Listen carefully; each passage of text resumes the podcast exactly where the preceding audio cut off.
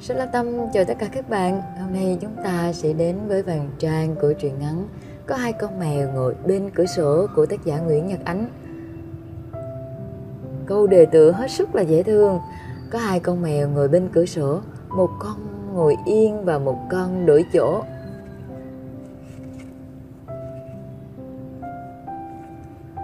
Sáng nay cũng như 14 buổi sáng trước đó, vào khoảng 9 giờ, lúc khí trời đã bớt xe lạnh và cây sứ bên sân nhà hàng xóm ngừng rụng lá, hoàng hậu năm ngoái lại thò đầu ra cửa sổ ngắm chú mèo của mình. Để làm chuyện ngày nào bà cũng làm là buông một tiếng thở dài. Mèo gấu nằm đó, ngồi ban công, đang sung sướng đón từng tia nắng mai. Chú nằm nghiêng trong bóng nắng, lưng dán vào nền gạch hoa, tay chân duỗi ra phía trước, mắt lim dim, biến nhát thưởng thức cuộc sống. Cái kiểu người hay kiểu mèo cứ ườn ra một cách thỏa mãn với chính mình như thế thường khiến kẻ khác nếu không ghen tị thì cũng bực mình. Hoàng hậu năm ngoái nhìn mèo gấu bằng ánh mắt phê phán nhưng bà không nói gì, chỉ khẽ nhún vai một cái rồi quay vào nhà bếp với đống bột nhồi làm tay bà trắng xóa từ sáng đến giờ. Nếu tinh ý như tác giả thì có thể thấy ngoài cái nhún vai, hoàng hậu năm ngoái dường như còn kèm theo một cái chau mày. Ít ra là vì cho đến sáng nay, chú mèo gấu mà công chúa dây leo đem về cách đây hai tuần lễ để chứng tỏ mình là một gã vô tích sự bậc nhất. Mèo gấu không những không tóm được con chuột nào trong 336 tiếng đồng hồ đằng đẵng, mặt chuột kêu rút rít hết đêm này qua đêm khác.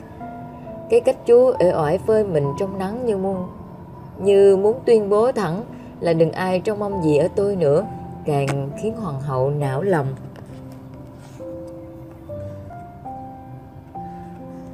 Mèo gấu tất nhiên thừa biết hoàng hậu năm ngoái buồn phiền về mình. Chú là một chú mèo thông minh. Chú cũng biết ơn công chúa dây leo đã cứu chú khỏi trại buôn súc vật, nơi người ta bán những con vật để giết thịt. Và vì công chúa dây leo là con gái của hoàng hậu năm ngoái, nên chú cũng thấy mình có lỗi cả với cô nhưng như đôi khi vẫn xảy ra ở loài người, loài mèo cũng có những lúc không muốn làm những chuyện người khác muốn mình làm. Mèo gấu đang rơi vào tình cảnh như vậy. Vừa bức rứt vì chuyện sinh ra là mèo, nhưng không có chút khoái cảm gì với chuyện bắt chuột. Vừa bức rứt vì nỗi bức rứt đó. Mèo gấu không ưa gì bọn chuột. Cái bọn bắn nhắn, đêm nào cũng làm chú nhức cả đầu.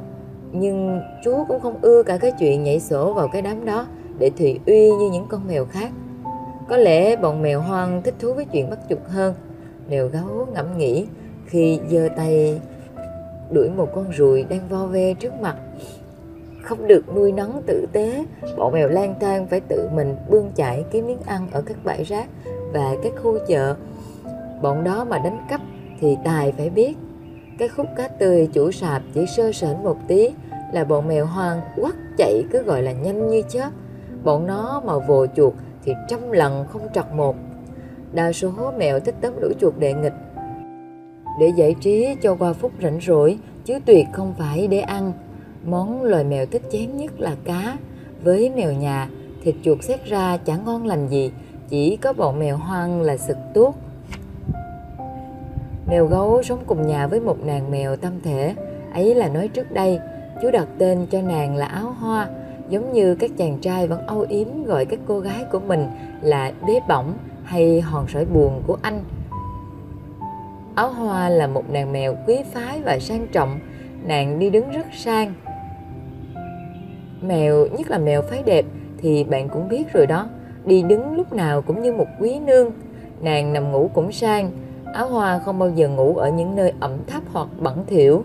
Hàng ngày, nàng ra phía trước nhà nằm phơi nắng, Buổi tối nàng đủng đỉnh bước vào căn nhà kho trên tầng áp mái, ngủ khoanh tròn trong chiếc giường êm ái cô chủ đóng cho nàng từ những mảnh gỗ nhỏ vào gối và những mẫu chân lót rất nhiều bên trong.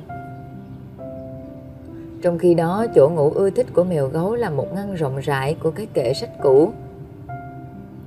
Chú nằm cuộn mình trong ngăn sách, bên phải lăn lóc và cuốn từ điển đầy bụi, Bên trái là một chiếc đĩa sứ có vẽ hình mấy chiếc tàu buồn trên mấy đĩa. Một con búp bê bằng cao su có mái tóc rối nùi, vì vậy mà nơm lúc nào cũng có vẻ ghen tị với bộ lông ống mượt của chú. Trước khi mèo gấu bị bọn trộm bắt đi và bán cho trại buôn súc vật, Ngày nào chú cũng rủ áo hoa ra nằm với nắng ngoài ban công Cọ vào người nàng như hai cục bông tựa vào nhau Liêm diêm chờ nàng lấy tay vỗ vỗ lên lưng mình Vỗ thế thôi, chẳng để làm gì Nhưng động tác mơn trớn đó làm mèo gấu có cảm giác như đang sống trên thiên đường. Những hôm trời mưa, chú rủ nàng leo lên bậu cửa sổ Rồi nhìn ra ngoài trời để sung sướng co mình vì lạnh Và vì lại có dịp tựa sát vào nhau. Chú thành thi sĩ từ những ngày tháng đó Chú làm hàng chục bài thơ cho áo hoa Bài nào cũng mượt mà đầm thấm Công bằng mà nói thơ chú chẳng kém gì thơ của tác giả truyện này. Bài thơ đầu tiên mèo gấu làm tặng áo hoa là như thế này. Rù rù rù meo Mèo mèo mèo rù rù rù. Mèo mèo rù rù. Rù rù meo meo Mỗi lần chú đọc thơ cho áo hoa nghe Cảm tưởng như có một động cơ đang được giấu ở chỗ nào đó rất khó xác định trong mớ lông mềm mại của chú. Và động cơ đó đang không ngừng phát ra những âm thanh đều đều, khe khẽ, mà theo cảm nhận của loài mèo thì nó rất đổi du dương, không có bất cứ loại âm nhạc nào sánh bằng. Hiển nhiên là tác giả cần phải dịch bài thơ này để bạn đọc có thể thưởng thức được tài thơ của mèo gấu. Dịch ra thì nó như sau. Bé yêu yêu đã ngủ chưa? Anh yêu yêu cũng mới vừa ngủ xong nếu yêu yêu cháy trong phòng, tình yêu yêu chảy trong lòng yêu yêu thơ của thi sĩ gấu chỉ bốn câu mà có tới 10 chữ yêu có lẽ vì vậy mà nàng áo hoa cảm động đập đập tay lên lưng thi sĩ động tác mà loài mèo chỉ làm khi cảm thấy lòng mình vô cùng dễ chịu từ ngày xa áo hoa mèo gấu cảm thấy cuộc sống thật là vô vị nếu công chúa dây leo không cứu chú khỏi trại buôn súc vật, có lẽ chú cũng chẳng coi cái chết là điều gì đáng sợ lắm. Tạ từ vội vã trong đêm, hình như buổi ấy bên thềm mưa rơi. Những ngày bị nhốt trong lòng sắt, chú nghĩ về áo hoa nhiều hơn nghĩ về cái chết. Chú ngần ngà hai câu thơ đó trong một đêm nằm giữa lưng vô vách lòng, nhìn mưa xuống bên bờ kia bụi cỏ dày và nghe lòng mình nỗi nhớ lên rêu. Từ đây trở đi, để bạn đọc tiện theo dõi câu chuyện này, tác giả sẽ dịch luôn ngôn ngữ loài vật ra ngôn ngữ loài người, không cần phải ghi nguyên tác để chứng tỏ mình là nhà thông thái nữa. Hoàng hậu năm ngoái phật ý về chú vì không biết rõ mối ẩn tình của chú. Làm sao một con mèo đang đau khổ vì tình lại có thể hào hứng bắt chuột? Vốn là chuyện nếu không xa áo hoa thì mèo gấu cũng đã chẳng muốn động tay động chân rồi. À có một lần, lần duy nhất mèo gấu băm bổ nhảy vào một chú chuột nhắt. Đó là lần chú đang liêm diêm đọc thơ cho áo hoa nghe. Đến ngay đoạn trữ tình nhất. Này là áo hoa. Thì tiếng đít chích ở dưới gầm chạng phá ngang không khí lãng mạn mà chú đã kỳ công gầy dựng bằng những câu thơ đang đâm chồi trong đầu chú. Nổi điên lên bằng một cú nhảy, tiếp theo là một cú nhòi người, chú đã gấp được tên phá bệnh kia trong những chiếc vuốt sắc nhọn.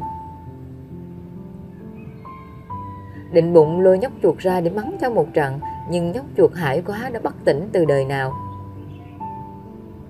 khi mèo gấu thả nhóc chuột yếu bóng vía kia xuống sàn nhà lững thững quay lại chỗ áo hoa, chú cúng ở chung nhà với mèo gấu có tên là su su, liền chạy ngay đến, vội vàng ngoạm lấy với nhóc chuột nhắt vắt ngang mõm, cúng ta đi tung tăng khắp nhà để khoe mẽ cố tình đi ngang qua chỗ cô chủ, đang ngồi học bài, ra cái điều người hùng vừa lập một chiến công hiển hách.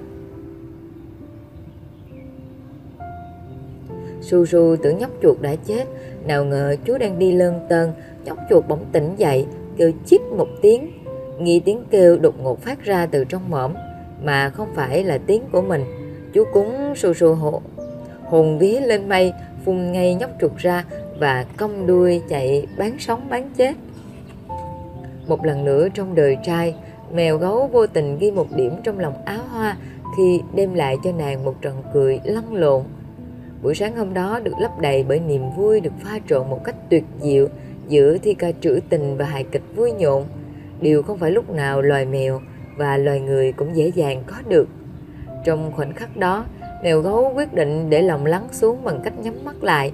Chú tin khi tâm trí không bị nhiễu bởi thị giác, chú có thể nghe ngóng các cảm xúc trọn vẹn hơn – và quả thực thì trong suốt buổi sáng hôm đó, Lòng chú rạng rỡ đến mức chú có cảm giác chú và áo hoa đang nằm dưới một dải cầu vồng và chú mong mỏi cuộc sống mãi mãi được trôi qua dưới bóng mát của chiếc ô hạnh phúc đó.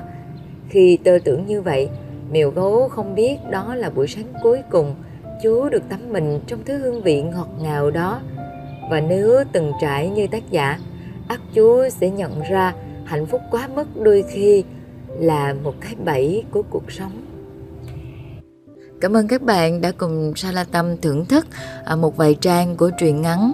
Có hai con mèo ngồi bên cửa sổ của tác giả Nguyễn Nhật Ánh.